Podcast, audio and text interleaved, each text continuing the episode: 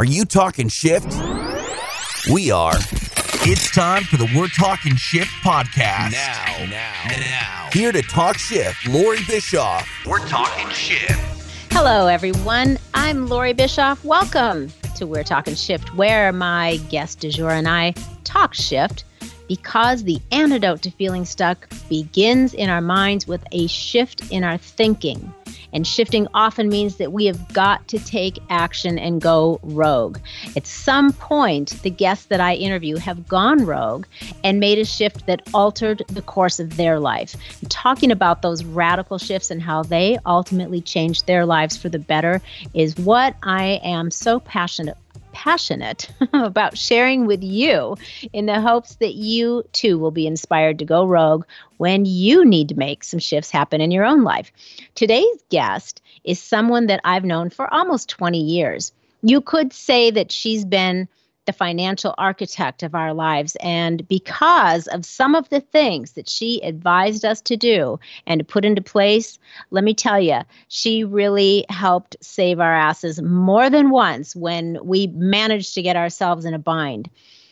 Annie Groth is a certified family business specialist. She's a master's certification from the American College. She's a Valley of the Sun Athena Award recipient, which is an award that acknowledges individuals who are committed to their profession, uh, to their community, and to helping other women achieve their full leadership potential. She has received congressional recognition twice.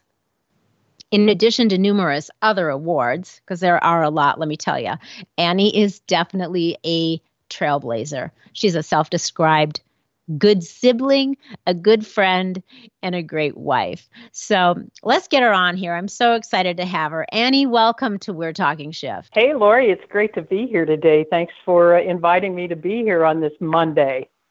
Yeah, I am so excited to have you on because you know, this is a topic that I have not touched on at all yet. And it's been, you know, I've been getting the intuitive nudge to to bring it up. And I think it's it's really important. And I think a lot of people, you know, they don't really look at it as like personal growth or self improvement or spiritual emotional fitness, all the things that I'm usually focused on. But I think that financial health and wellness is every bit as spiritual and and important is all of those other aspects of our lives. So it may seem boring to some people, but I think it's exciting and I think it's really important. So I'm I'm really really glad that you're able to spend some time with us today to talk about this subject. Well, I think you're right on target. You know, as you know, I've said for years and years that we need to be connected as you talk about mind, body and and uh, spirit and financial well being is one of those things that we kind of leave out in the South 40. And it's one of the most important things. It keeps us up at night. It makes us happy. It makes us sad. It makes us scared. And for you to bring this in, I think that you are very right on target to bring this topic in. Yeah, good. That's that's how I feel. So I think where I want to start is let's let's just clue everybody in more about you. So let's okay. start with what exactly is a family business specialist and and what drew you into this whole genre? Well, the certification to become a certified family business specialist was something I was, I don't know, five or six years ago. I was looking for a way to expand my practice and to broaden my horizons. And I was talking to a woman uh, that said, you know, Annie, you might consider looking at the family business specialist certification. And it was a year long program uh, that required uh, planning, it required school, lots of school. I, I used to say the attorneys would just open their mouth and turn on the fire hose.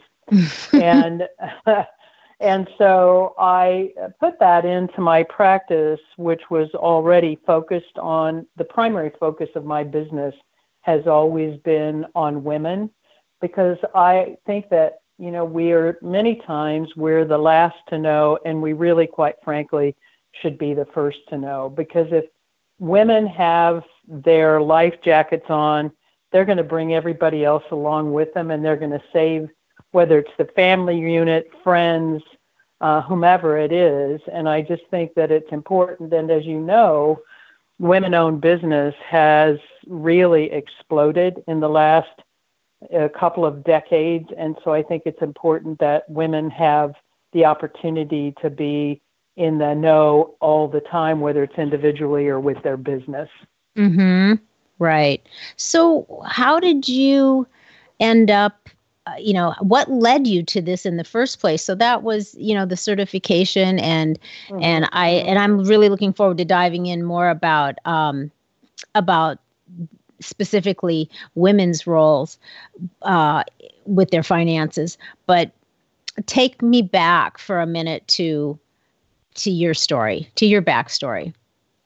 So i spent 20 years in the restaurant business and I started in management, and I eventually wound up uh, owning uh, Quiznos, uh, Classic Subs, and I owned the rights to uh, the state of Kansas, had a Quiznos in Colorado, and I worked in that industry for a very long time. And one day, uh, I had put literally put 72,000 miles on my car in one year. I had worked like a crazy person. And I just knew that if I didn't change something, I was going to have a premature death, literally. Um, I'll be very candid. I weighed uh, 238 pounds. I smoked three packs of cigarettes a day, and all I did was work. And it's like, you have to stop this. And so I made a phone call one afternoon and I made it to a Quiznos franchisee and I said, Look, I'm going to sell my business. Are you interested? And he, you know, I knew that he had a dad that, you know, had a very savvy background and had money, quite frankly.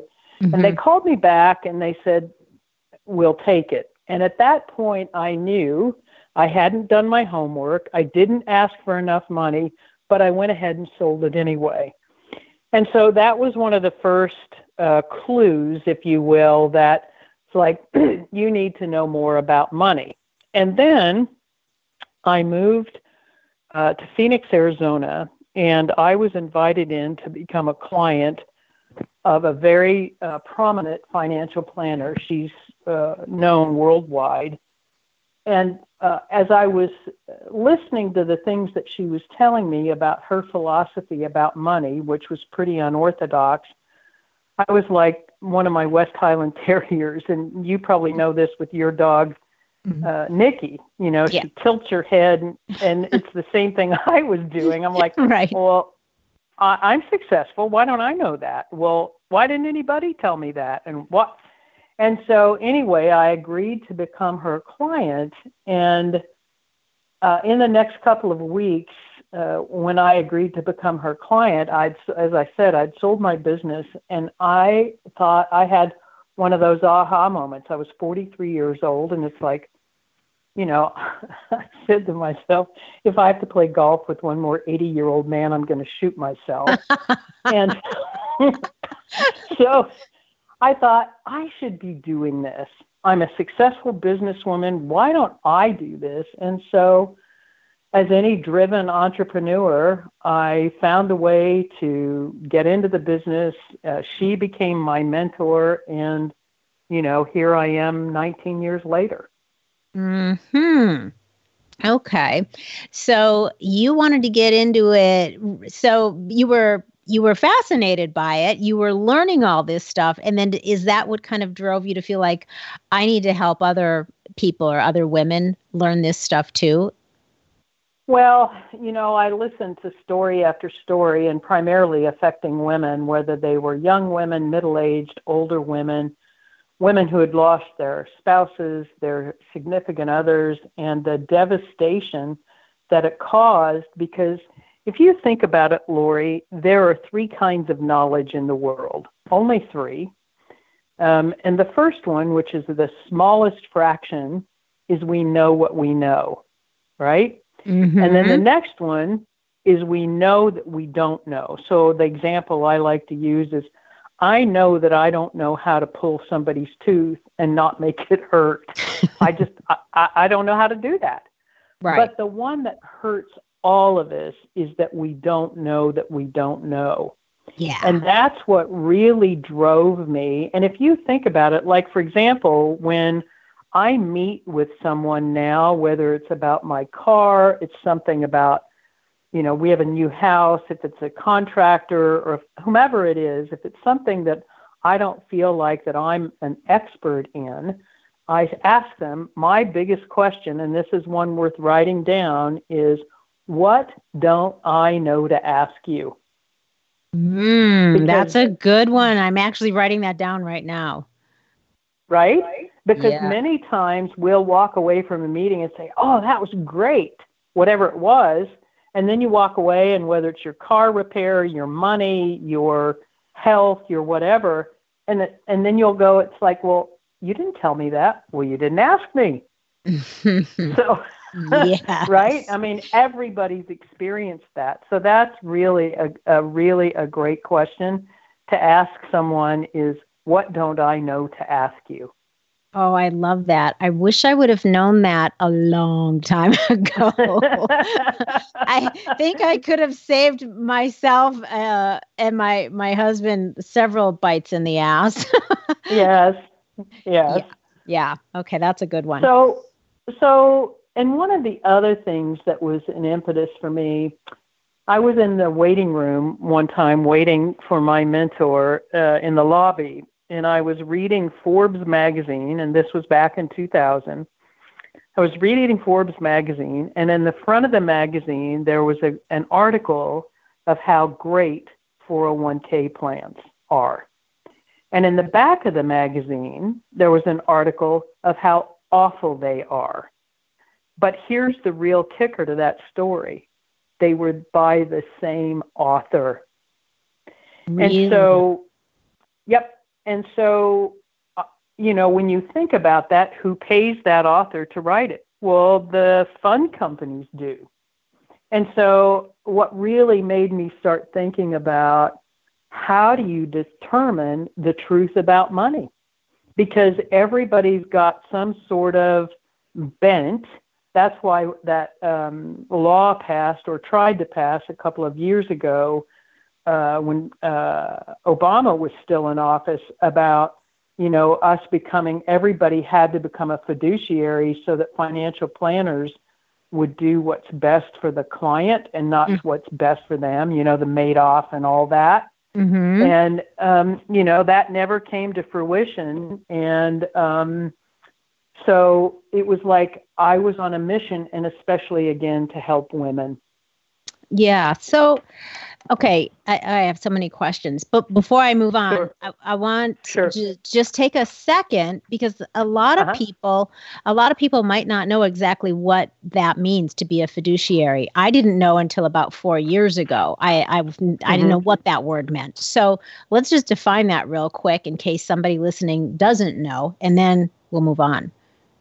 Well, the the simplest way to uh, determine that, you know, they're a fiduciary uh, in many uh, categories, not just in financial services. But the biggest piece is if a fiduciary, if you ask your financial advisor or whomever you meet with, is are you a fiduciary? And the biggest uh, thing that you need to know, it, it's a certain level of responsibility and I have the legal responsibility for managing somebody else's money. And that I have to do what's best for you, not what's best for me. Okay. So if a person says, no, I'm not a fiduciary, then it's kind of like buyer beware. It could be buyer beware. A lot of people in the industry uh, have not gotten the licensure to become uh, a fiduciary. Doesn't make them bad, but make sure you know who referred you to that person and make sure that you have references um, that someone can uh, say, yes, here's why I'm grateful that I'm working with this person. Here's what they've saved me. Here's what they told me not to do. Here's, you know, whatever okay. it is, but make sure you know how you got to that person. Okay. All right. And if they are a fiduciary, then you then you have that um the, they have that I guess title for for a reason that ensures that they have to do things that are absolutely in your best interest when it comes to managing your money. Would that be they're the right supposed to say that? To. Okay. Yes. I mean, you know, I mean, there are rogues everywhere, and just because somebody has that um, licensure doesn't mean that you know they're not going to be dishonest.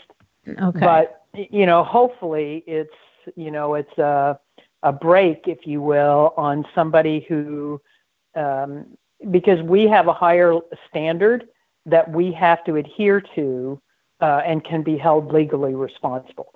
Doesn't okay. mean other people can't. I mean, that's why all of us have to carry what's called E&O insurance if we make a mistake, which is the error, or if we make an omission. If we forget to tell you something or we don't tell you on purpose, um, that's why we all have to carry what's called E&O insurance. Okay, got it. Got it. That's helpful. Thank you. All uh-huh. right. So you really decided that your focus and your passion was going to be on helping women primarily with their financial health and well-being. Mm-hmm. And so tell me about why why you decided to focus on mainly on women. What drove you to do that? You know, I'll tell you one of my favorite stories, favorite, and I use that in if you would see me air quotes favorite. Mm-hmm. Um, a daughter uh, brought her mother to see me, and her mother was in her mid 70s at the time. And um, her stepfather had recently passed away, and she had the home that she was living in, the mom had the home she was living in, and a rental. And she said, You know, I'm going to be fine. And when I went through the numbers, you know, it was one of those, well, actually, you're not, and here's why. And her daughter said to me, you know, Annie, don't worry. I'll make sure that mom, mom is taken care of. And I know many parents um, have that as some level of comfort that their children will make sure that they're okay. Three weeks later, her 47 year old daughter passed away. And so the woman who had promised that, don't worry, mom, you're going to be okay, was now gone. And uh, I'll tell you, those kinds of things happen all of the time, whether we hear about them or we don't. And it's just tragic. Another uh, story uh, that really propelled me to work with women I met with this couple and husband and wife, kids in college. And um, they both really got what I was talking about with the protection component of their lives. There are 27 places that we can put money. And one of the most critical components of everything we do is our protection component, whether it's our car insurance, our homeowner's insurance, our medical insurance, making sure that our Social Security, because that's a form of insurance, is correct, whether our will and trust is in place, our disability income protection, or our life insurance is correct. Well, when I went through that with them, they totally got it. And so I had in my desk drawer a million dollar signed application for both of them. And they wanted to make sure that they sent in their first month's premium with that application because if you pay for it and something happens to you in the interim, if you would have been found to be insurable, the life insurance company would pay that benefit to your beneficiary. So I called them probably four times. Yes, we'll send the check. Yes, we'll send the check. Yes, we'll send the check. Didn't hear from them, didn't hear from them. And so finally, um, after Christmas, it was three days after Christmas, I called um, the woman's law firm and her assistant said to me, She's out. And I said, Oh, did her daddy pass away? And because her dad had been very ill. Mm-hmm. And she said, Yes, and her husband too. Oh. and I was, I, he walked out on the driveway on Christmas Eve and died of a brain aneurysm. And so finally, after that, um, I finally got to talk to her uh, two or three days after that. She said, Don't worry. He totally understood what you were saying, and he increased his life insurance coverage at work. Great. So then she calls me back on January 5th, hysterical, and I'm like, What's the matter? His new life insurance didn't take effect until January 5 or January 1. Oh. And so he oh. died Christmas Eve. And so both of her kids had to leave college. Now, I, I could say this uh, in retrospect. She remarried in less than a year. And I don't know if she remarried because she loved him or because she had to, or maybe a little bit of both. Mm-hmm. And so those kinds of stories with women just you know, they really get to me. And it's like, ladies, you got to know. I'll tell you one more, and then we can, you can ask me whatever questions you want. Mm-hmm. Um, I had uh, another woman, um, a lesbian couple, uh, in in my office, and they agreed to come in and plan. And one of them uh, was killed in an auto accident. They lived together. They had a house together well, unfortunately, the one who was killed, and they didn't think about it, did not change her beneficiary on her big 401k, did not have a beneficiary on the mortgage on the house. Her ex husband got everything. And so her life partner, they'd been together for nine years, was left out in the cold, and there wasn't one single solitary thing that could be done about it. Oh my so God. those, yeah, those kinds of stories are what have led me to really focus on women. Hmm. Okay. So, so let's talk about that. So you've been doing this now for a long time. And one of the things that I've been wondering, especially now that um, you know my children are grown and they're in their early 30s, and one of them is a is a daughter.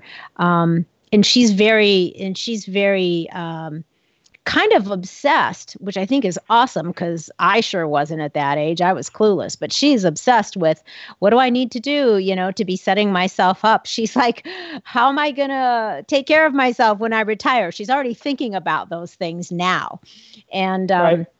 and so my question for you is have you noticed any change in over these past you know couple of decades in the degree to which women are becoming more involved in their financial well-being especially women that you know that are married because uh, i know in the past naturally in old uh, traditional roles it was more common that you know the the man was managing all of that and the wife just sort of um, you know assumed the best i guess. So have you noticed uh, a big change or where do things kind of stand today when it comes to women's involvement?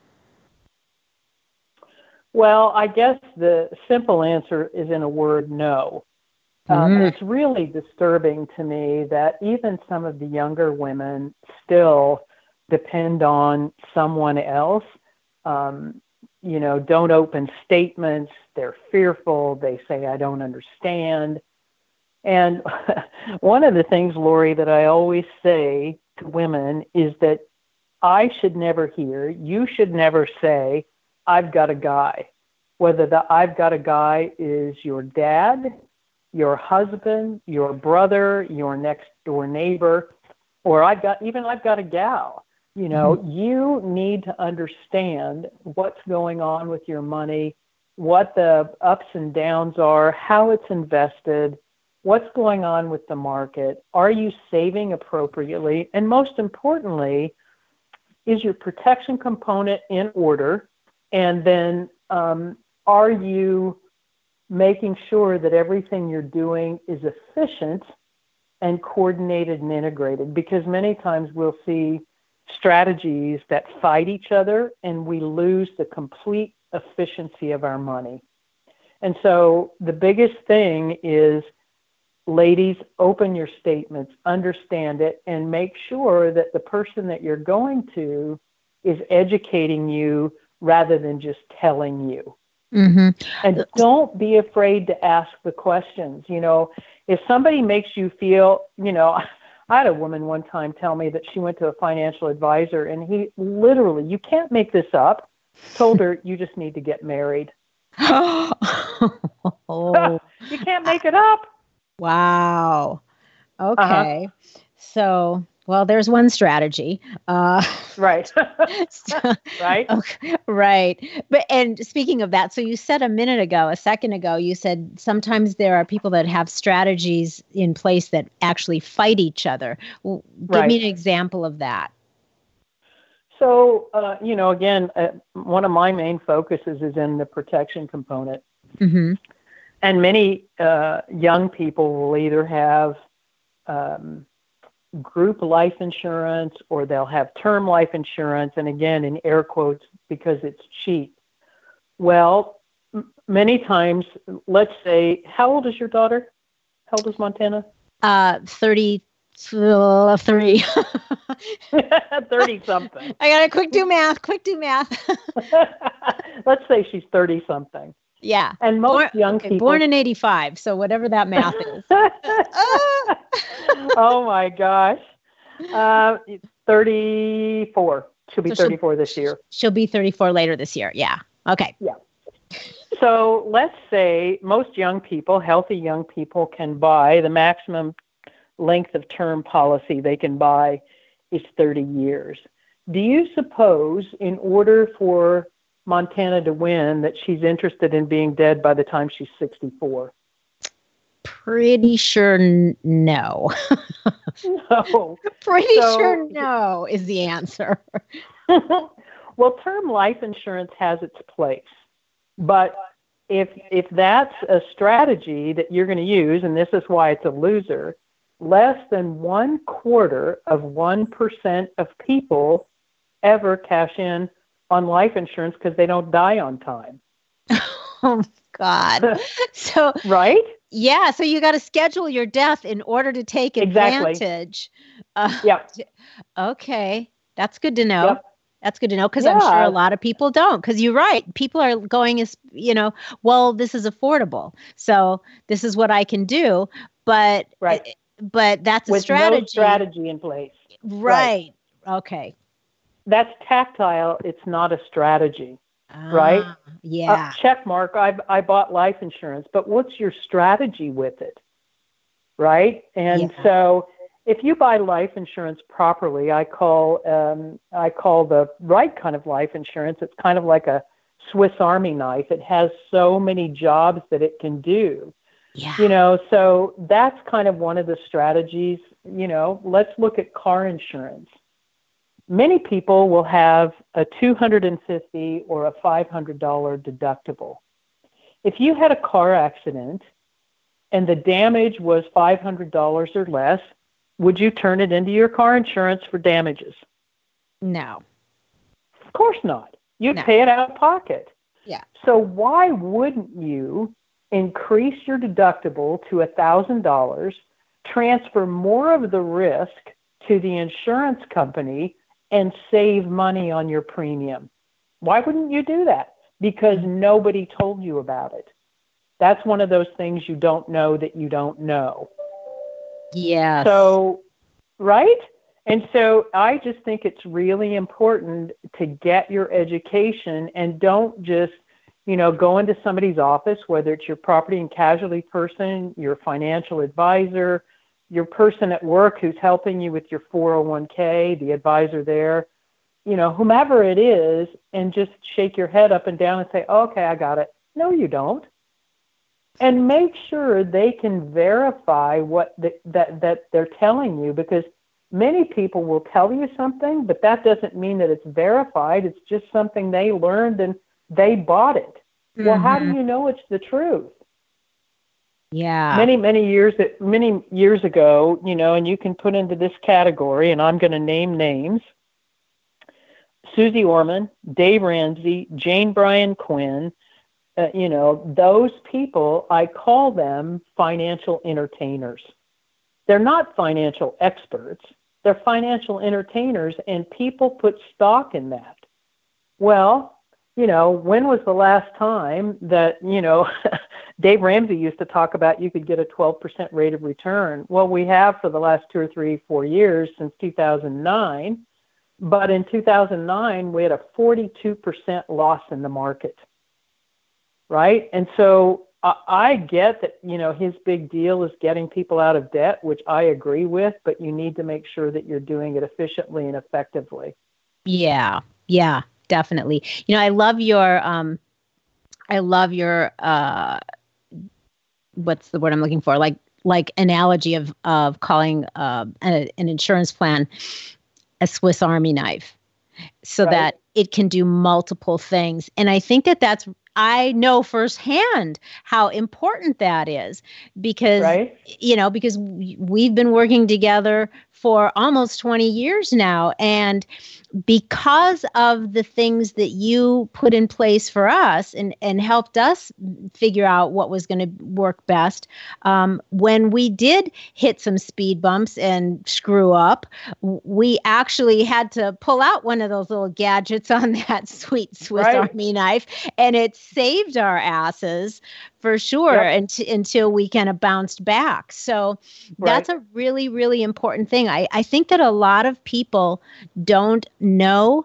that your um, insurance isn't like what you were just talking about a few minutes ago. It doesn't have to be just that like that one size where it's term you buy it and then when you die somebody else gets it. That's that's not that's not like you say not really a strategy. And certainly you're not going to have the um, the benefit of being able to use it in different ways should that need arise or or later on when you know when there's a, a- an an opportunity for you to use it before you die. Well, yes, and you know, many people don't understand if you own life insurance properly, it can be used for uh, college education, and you control it. Uh, it's not susceptible to the whims of the market, and you don't have to report it to FAFSA. Everything else that you have in your financial portfolio is reportable to financial aid.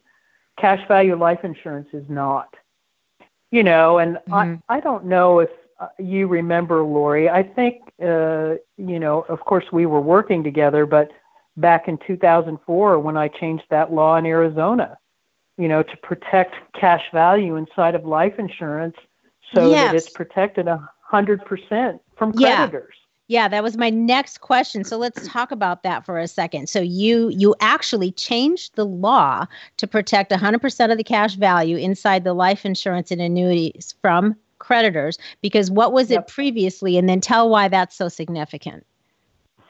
So it used to be in the state of Arizona that the cash value inside of life insurance was only protected up to $50,000. And some of these older life insurance policies have hundreds of thousands, if not millions of dollars worth of cash value inside of them. And so imagine if you get into an accident or you do something really ridiculous and you get sued. And so let's say that you have um, a million dollar life insurance policy, and back in the day, uh, and let's say that you had, we'll just say, $200,000 cash inside of it. Well, creditors could be assigned the $150,000 and the cash value that you would have in there would only be 50,000. and so it's really critical, you know, so when I found that out and um, then uh, State Senator Gabby Giffords, uh, she and I had a meeting and she said to me, I'll never forget, she said to me, if you don't like the law, why don't you just come down here and change it? Mm. And so I took that challenge on because I realized that people were not hiding money inside of life insurance or annuities to protect them from creditors. But at that same vein, if you had an accident or you got into a lawsuit, I wanted that money to be on the same level playing field as your 401k because the money in a 401k um, is protected from creditors. In the state of Arizona, um, I don't know how many people know this, but uh, in your home, the equity in your home is only protected up to $150,000. So hmm. again, if you get into a lawsuit, you know, it's just really important that you understand how the financial vehicles that you own can you keep them if something were to happen? Mhm. Yes. Yeah, because if you don't ask and you don't know, you you could yep. easily find out the hard way. You you go along thinking you have this safety right. net. And then right. you know, then you, the the shift hits the fan and yes. and all of a sudden it, you only have a fraction of it. Yep. That would be devastating. Yep. Yes. Mm-hmm. You know, the same thing on um, I'll just go to one more point that's critically important, well, maybe two more. Uh, in the protection component, your social security statement. You know, they quit mailing those out as a money savings. And everybody on their birthday every single year should go to www.ssa.gov and print out their social security statement. Why? Because if there's a mistake on your income on there, you only have three years to correct it. So it's really vitally important that you know is it correct? Many people also don't know, and you know, who knows when the law will change or the ages will change. But if you don't start collecting benefits until age 70, you'll get a 32% increase in your income. So again, it's so critical to talk about strategies rather than just piecing something together and making sure when should I collect mine? Should I wait? What should I do? And it's just really important. Mm-hmm. Divorcees, you know, if they were married for 10 years and have been divorced, um, when they get to be of age, they can still collect 50% of their ex husband's benefit. Doesn't mm-hmm. affect his, or hers, mm-hmm. but you can still collect uh, 50% of that benefit. So it's really important that you understand that. And then lastly, uh, especially for, you know, like people, you know, Montana's age, you know, mm-hmm. one, you know, so many of those kids will become too sick or hurt to go to work. And if they don't have a paycheck tomorrow, what's going to happen? Yeah. So disability income protection is really, really important. Okay. So what um hmm I'm de- I'm trying to decide if I want to talk about um, money mistakes or ask you if life insurance loans what about that what is that all about and if are they good or bad well, the most important thing when we borrow money from any source is that we pay it back. Life insurance loans, um, you know, we don't have to wait till we're 59 and a half. There aren't, you know, it's not like the life insurance company is going to come knock on your door and say, you know, I want you to pay me tomorrow. Uh, you can pay it back or you cannot. Mm-hmm. But if you don't pay the loan back, let's say you have a million dollar policy and you have a $200,000 loan out and you died yesterday, your beneficiary, your death benefit's a million dollars, and you have a $200,000 loan, your beneficiary would receive uh, $800,000 because they're paying the loan back to the insurance company and any interest that's due on that loan. But it's, uh, you know, it's a great way to leverage your money. Again, it's great for college. I have a lot of parents who will buy uh, life insurance on their babies when they're born, so they start building uh, that cash value up mm-hmm. uh, for them when they go to college when they're 18. Because again, it's not reportable, it's not susceptible to the stock market. So some parents want to do 529 plans or they want to do uniform gift of minor accounts, which are attached to the market. Nothing wrong with those things, but if the market crashes the day before they're supposed to leave to go to Stanford and they have to go to community college, nothing wrong with community colleges, but it wasn't where your hopes and dreams were. You know, yeah, so yeah. it's just really important to understand the benefits of how to use these things. I'll, you know, personal um, experience. I uh, years ago bought a Lexus Sports Coupe and didn't want to borrow the money from Lexus. I didn't want to borrow the money uh, from the bank. I didn't want to take money out of savings to pay for it. So I borrowed the money from my cash value life insurance policy, bought the car, and then paid the loan back. Mm. You know, mm. because I would I would much rather uh, use money and pay myself back, and then my my life insurance policy because I owned a mutually owned uh, policy, my life insurance policy continued to grow regardless if I had money out doing something else. Okay. And that's a great plan as long as you are that kind of person that has the discipline to repay yourself. Right? That's right. That's yeah, right. So there's that. yes. Okay. Well, so, and a lot of people, a lot of people won't pay it back, and that's okay if that's part of their plan. Mm-hmm. But you know, um, they just need to know that going in. Yeah. Yeah. All right. So what? Um, all right. What would be the advice that you would give for younger people like in their 20s and 30s so that you know they're making some money. They may not be rolling in it yet but they're but they're making an income. What would you say is a is a way a great way for them to start out that's not going to you know really really be hard for them financially to manage?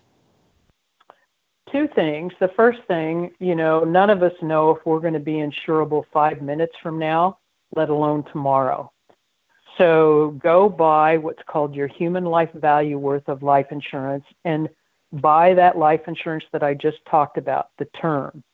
And as you make more money, make sure you buy the right kind of life insurance that's convertible to what I just talked about, the mutually owned cash value life insurance.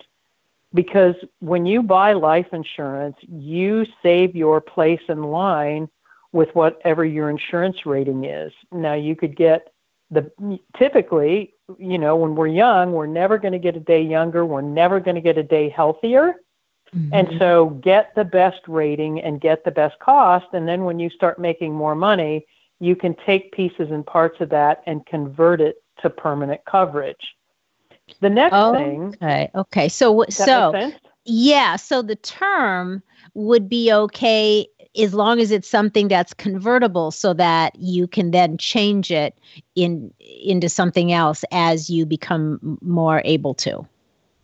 Yes and it's it's important that it's the right kind of insurance because uh, like i have a client uh, right now before uh, i knew her she bought a term policy and it's with a company that it's convertible but it doesn't grow any cash because it's a stock held company rather than a mutual held company. And I'll get in the weeds with all that. Okay. But it's, again, it's important that you understand what kind of life insurance am I buying? And when I begin to convert this, how will it benefit me? Because I'm interested in it benefiting me more than it benefits the insurance company. Got it. Sense? Yep. Yep. Perfect. Thank you.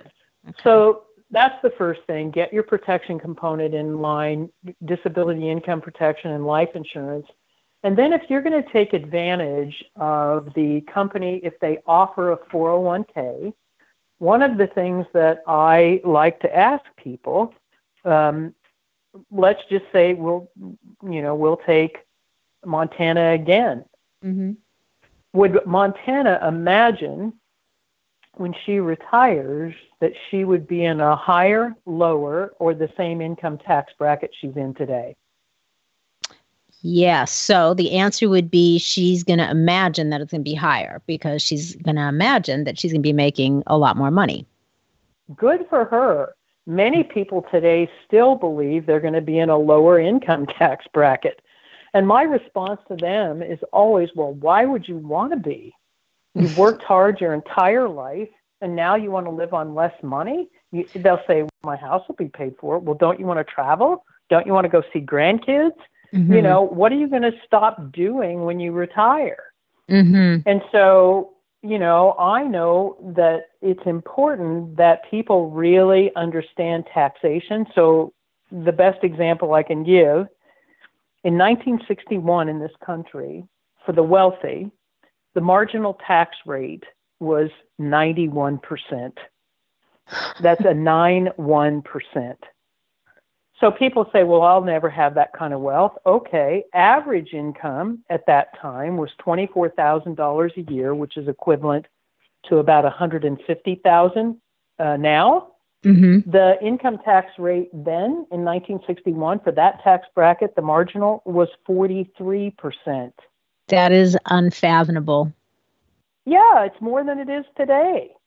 So we've already, it's already happened in this country. And with the kind of debt that our government is doing day after day, year after year, who's going to pay for it? You and me. Mm-hmm. So, young people, especially, if you're going to take advantage of the company's 401k, make sure to ask them if they have a Roth ROTH component. Rather than a traditional. And your portion that you're going to save, put it in the Roth portion. And your employer won't do that because they want it they want the tax write off and the only way they can get the tax write off if they match you is if they put it in the uh, pre-tax. But mm-hmm. think about this. You're going to put the majority of the money away. And so when you retire the majority of the money that you take out in the roth component at least based on today's tax laws that money will come out tax free because okay. you've already paid the taxes on it today. Yeah. The portion that your employer put away will still be taxable, but the majority of your dollars that you put in there won't be. Okay. That's awesome. That's awesome advice. I love that. Um, and actually that is something I've had that conversation with with our daughter with Montana in the uh-huh. past. So um, now I can't remember how it was left. So you've reminded me to go back and ask her what she found out about that. Thank you. Got some homework hmm. notes here. so, That's right. Okay. So my next question is: Is it too late? So let's just say you're um, you're uh, a woman single or married that's in your 40s and 50s and you're listening to this and you're like wow you know i have no clue what's going on with my money especially if you're if you're married and you you leave it all up to your partner.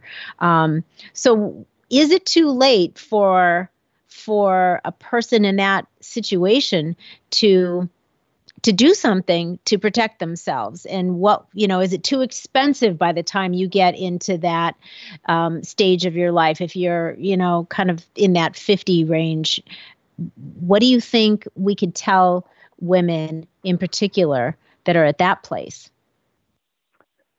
You know, there's there's a it depends. You know, it's not a one size fits all, but I don't think it's ever too late to come get, if you will, a checkup, get a financial checkup and make sure that you understand, oh my gosh, do I have to go to the hospital to intensive care?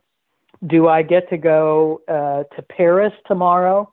Uh, will I have the money to go visit my grandkids or do all the things that I want to do?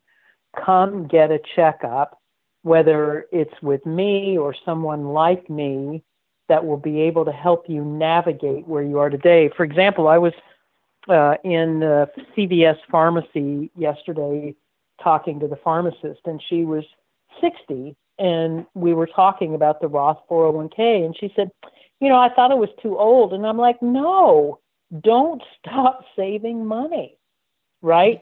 The right. true financial exponential curve, granted, is 30 years. You have the accumulation phase, you have the growth phase, and then you have the takeoff phase 10, 10, and 10. Okay. But when, I mean, you know, when should you stop saving money? Never. So, how much money should I save? Well, traditionally, people will say that you should save 15% of your gross income. Where did that 15% come from?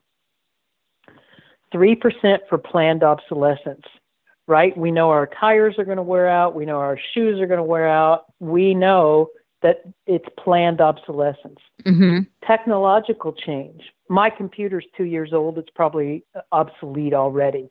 We're going to have Oh. to replace those things, right? Yeah. Yeah, yeah, yeah. My, Standard- my, mine's definitely should be in a museum.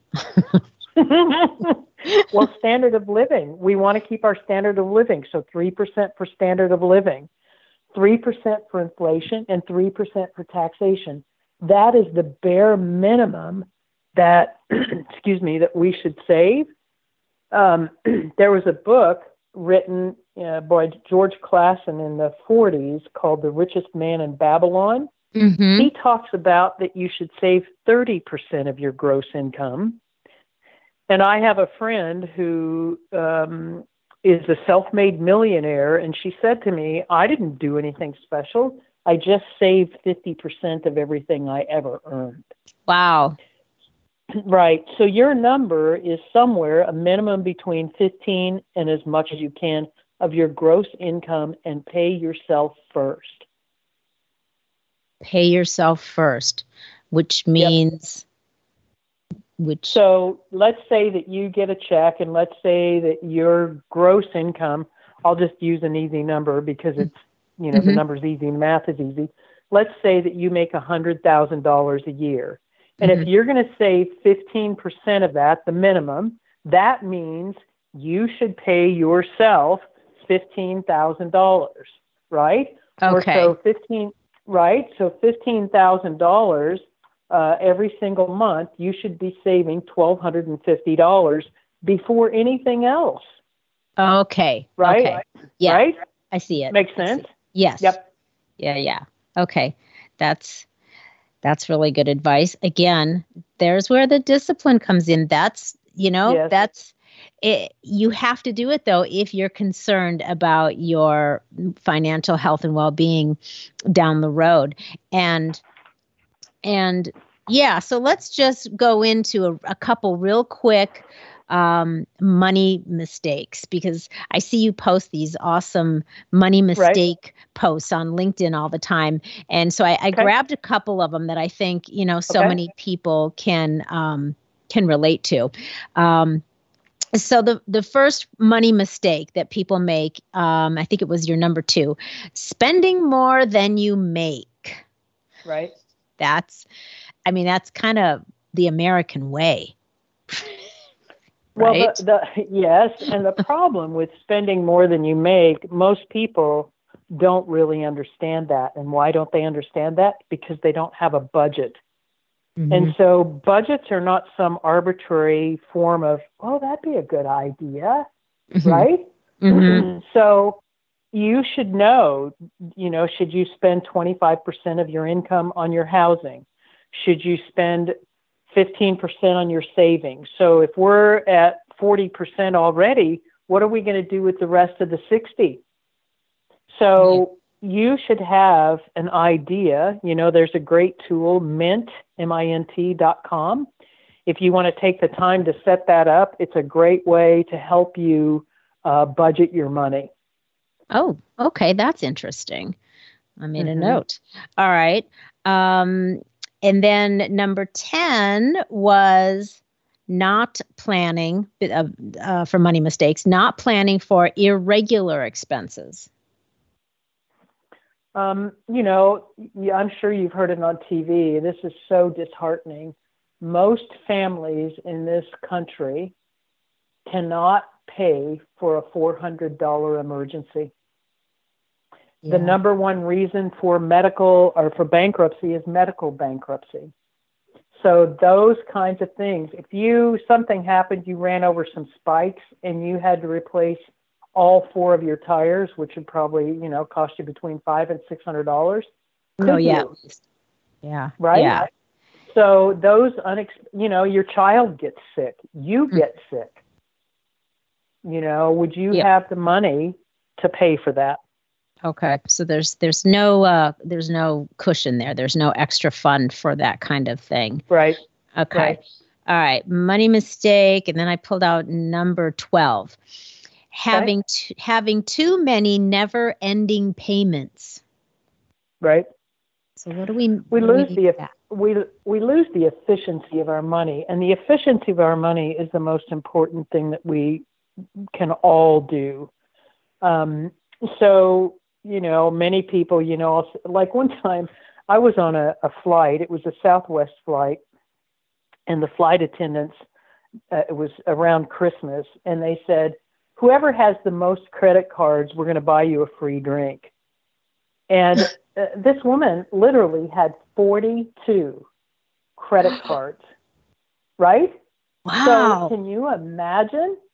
So my question was, did her husband know? Did he fall over? You know, whomever you know that she's responsible to. You know, financial infidelity is something that hurts us all. You know, if we're in a relationship and we're not truthful about our money, it's it's not good for anybody, and it Yeah. will lead to the destruction of a relationship. Yeah, that's I've never heard it put that way, but that's a really great way to put it financial infidelity that hmm frames it up in a different way. Yep.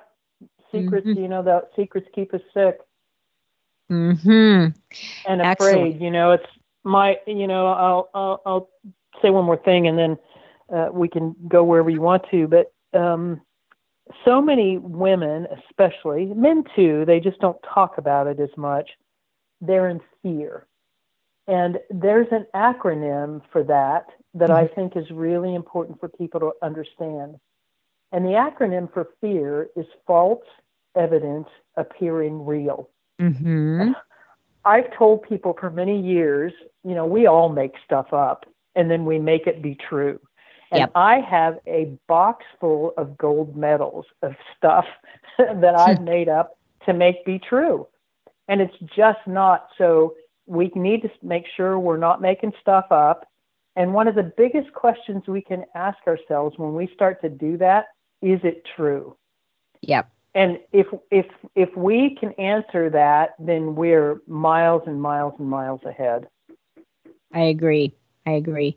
We uh, we work with that particular um, theory acronym a lot in coaching because that Yes. that that just applies to so many things. I think you're spot on with that. Yep. Um, okay, last one of the money mistakes, and I know there are a lot more because I think the last one I looked at was like number forty nine. So but we're we're but we're gonna stop at number thirty one here. Um, Okay. paying the wrong debt first. So Well, so many times people will, I want to pay my house off. I want to pay my house off. I want to pay my house off. Mhm. Rather than, so you've got an interest rate on your house of, let's say, 4%, mhm. but yet you've got a 27% credit card.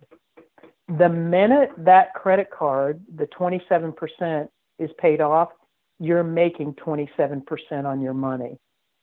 So your home, um, you know, with the lowest interest rate is something that you can afford to take your time on, but that 27% that you're paying is just eating the efficiency of your money every single minute. yeah, so pay off the makes high interest rate stuff first. Okay. Okay. Pay that off first. Uh, Yep. Yeah, because it's a, such an inefficient use of your money. Okay. Yep. Yep. Got it. Got it. Got it. Okay. Annie, what is your going rogue story?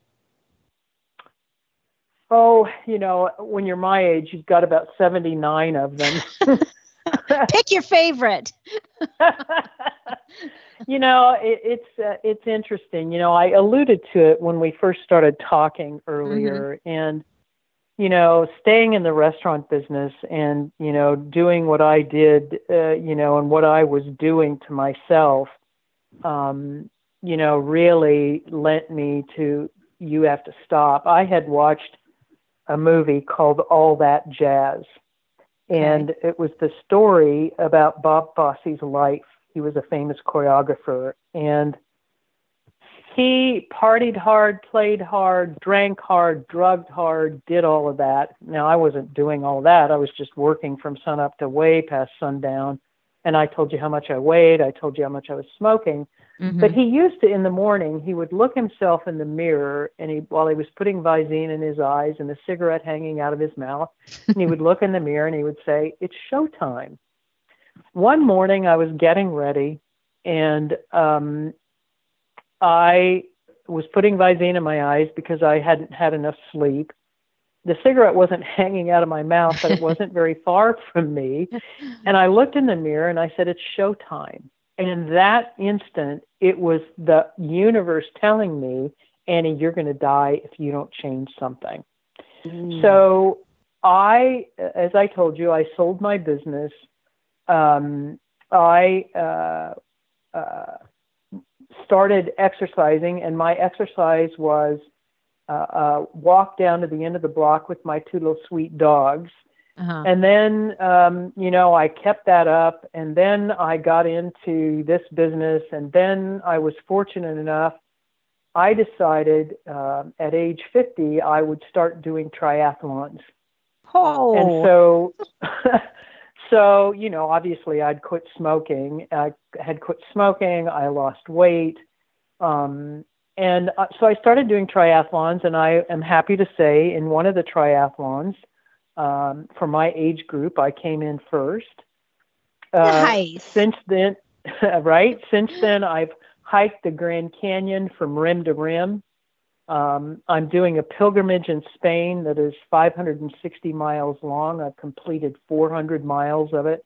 Mhm. Last year, I'm sorry, I take that back. The year before, I walked 160 miles of it, including walking over the Pyrenees in uh, from southern France into northern Spain. Um, and so my going rogue was like, you got to do something different or you're going to die. Well, whether you've got to do something different financially or you've got to do something different uh, for your health, you've got to do something different for a relationship that is toxic, whatever it is, you have to take the first step. I always like to tell people, I know I need to lose weight. I know I need to save more money. I know I need to get a better job. Well, here's the thing knowing is not doing. We have to take that first step. And so that's what I did. I bought a, my first step that I took was, you know, walking my little dogs the end of the block. And then I bought a bicycle. And then one thing led to the next. And here I am today. Yeah. Amen. Yes. you you are a rock star you know i knew that Thank you. were doing yes you uh i knew you were doing triathlons i mean because you know we've Uh-huh. we've known e- we've known each other for a while but Yes. i i had no idea about that moment you know and the shape you were in before Yes. with with the weight and the and the smoking and all of that so i had no idea uh, what your journey was to you know become capable of doing a triathlon so my hat is off to you lady Thank you. that's awesome Thank yes you very much. I appreciate that. yes yes Thank so, you. And and I'm not finished.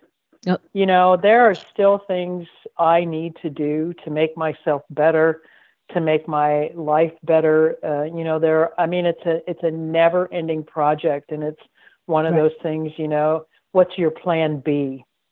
yeah yeah i like that too you should never feel like you're finished that's Right. that's a dangerous state to get yourself into Well, it's like I always tell my brother. My brother is uh, 16 months older than I am, and he. I'm telling you, he's an old man. And I always tell Brad, you know, I don't mind getting older. I just don't want to be old.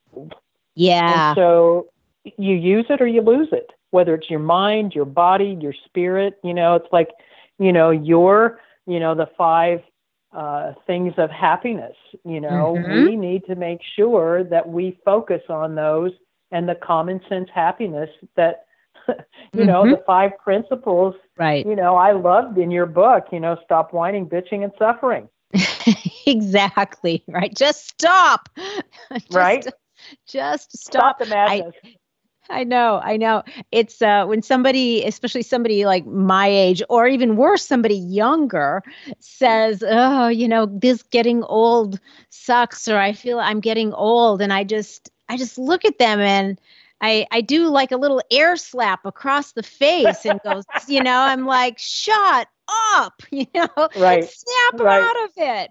You know, I don't want to hear that. You you can say you're getting older because that is Right. not the same as getting Right. old. Two very different things, my friend. So yeah, Completely. yeah, exactly. I love it. Yeah. Yep. So, so Annie, where can um, our listeners find you in case somebody wants to contact you um, to have you help them get their financial shift together?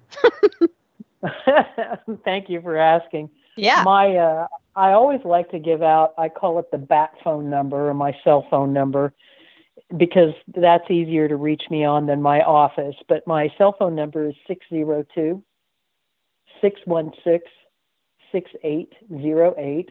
And I work with people all over the United States. It doesn't matter where you live. I'm licensed all over the U.S.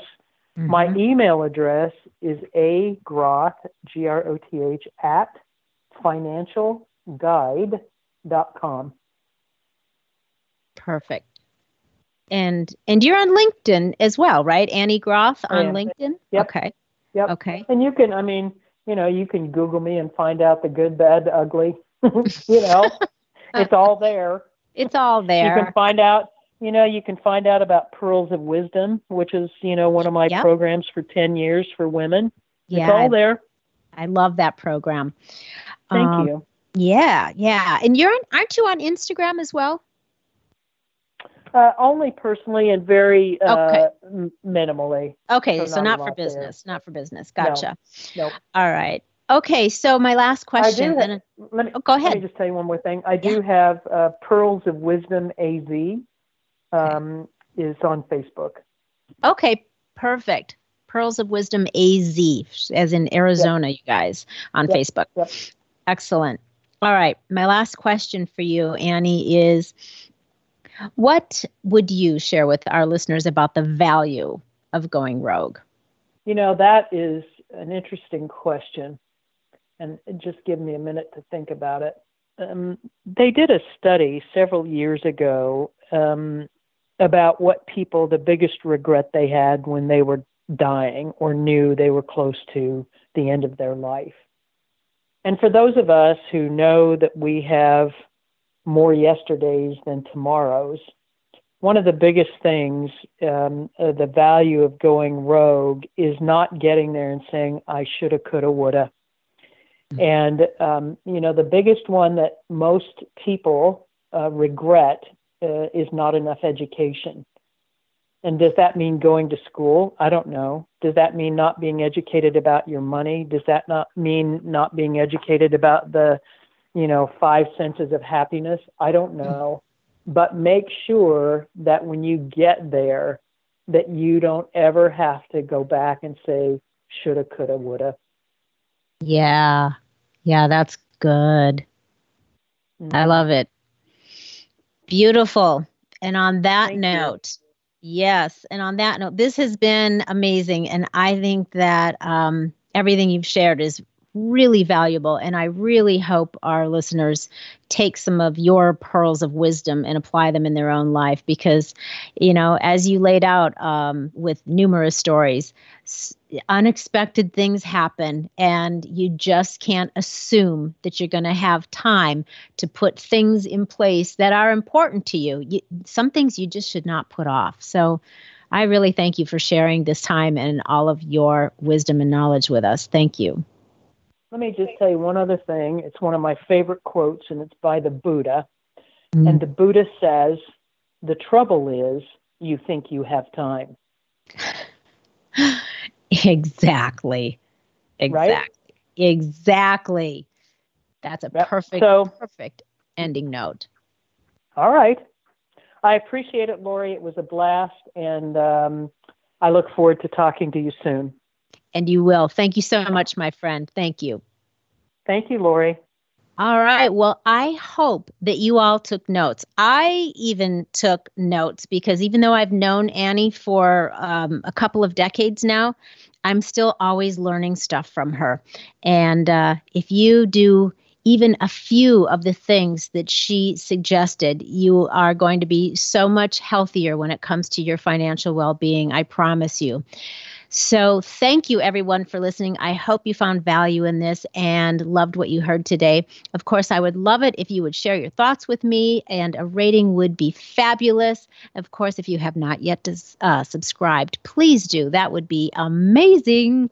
If you're trying to make some shift happening in your own life, and you want to find out what private coaching with me is all about, just connect with me on any of the social media platforms or head on over to lauriebischoff.com or we're talking shift.com. Until we meet again next week, stay feisty, my friends, and go make some shift happen in your life. You too, Gary Vee. The preceding podcast was a TJ DeSantis production. Comments, questions, and inquiries can be directed to DeSantisProd at gmail.com.